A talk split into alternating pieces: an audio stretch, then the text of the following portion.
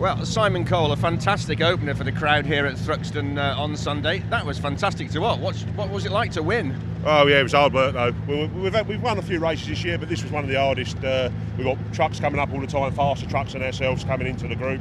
So you know you have to be right on right on the ball.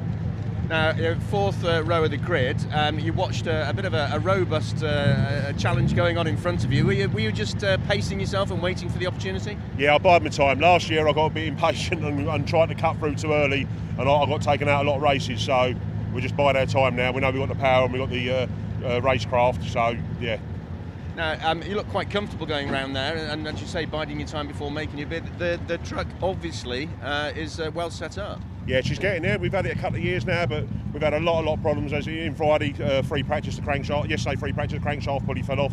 So luckily, there was a breakers nearby. We got one, but started us from the back of the grid yesterday. So we got a fifth yesterday, which wasn't bad from the back, and now we've we were just one one today. So all the hard work. And what did you make of the uh, the battle that was going on in front of you? You were, we were hoping that somebody's going to make a mistake to give you that opening. that- that is it here. It's very fast, and people look in their mirrors. A long time to look in your mirrors around the back, and people do make mistakes. I was making a few myself when I was in the lead, so you, you got to concentrate. How much confidence does that give you for uh, for the rest of the, the race day? Oh yeah, we've got plenty of confidence. We don't mind coming from the back of the grid either, so no, it'd be good. Well, many congratulations. Well Thank- done. thank you very much. Thank you.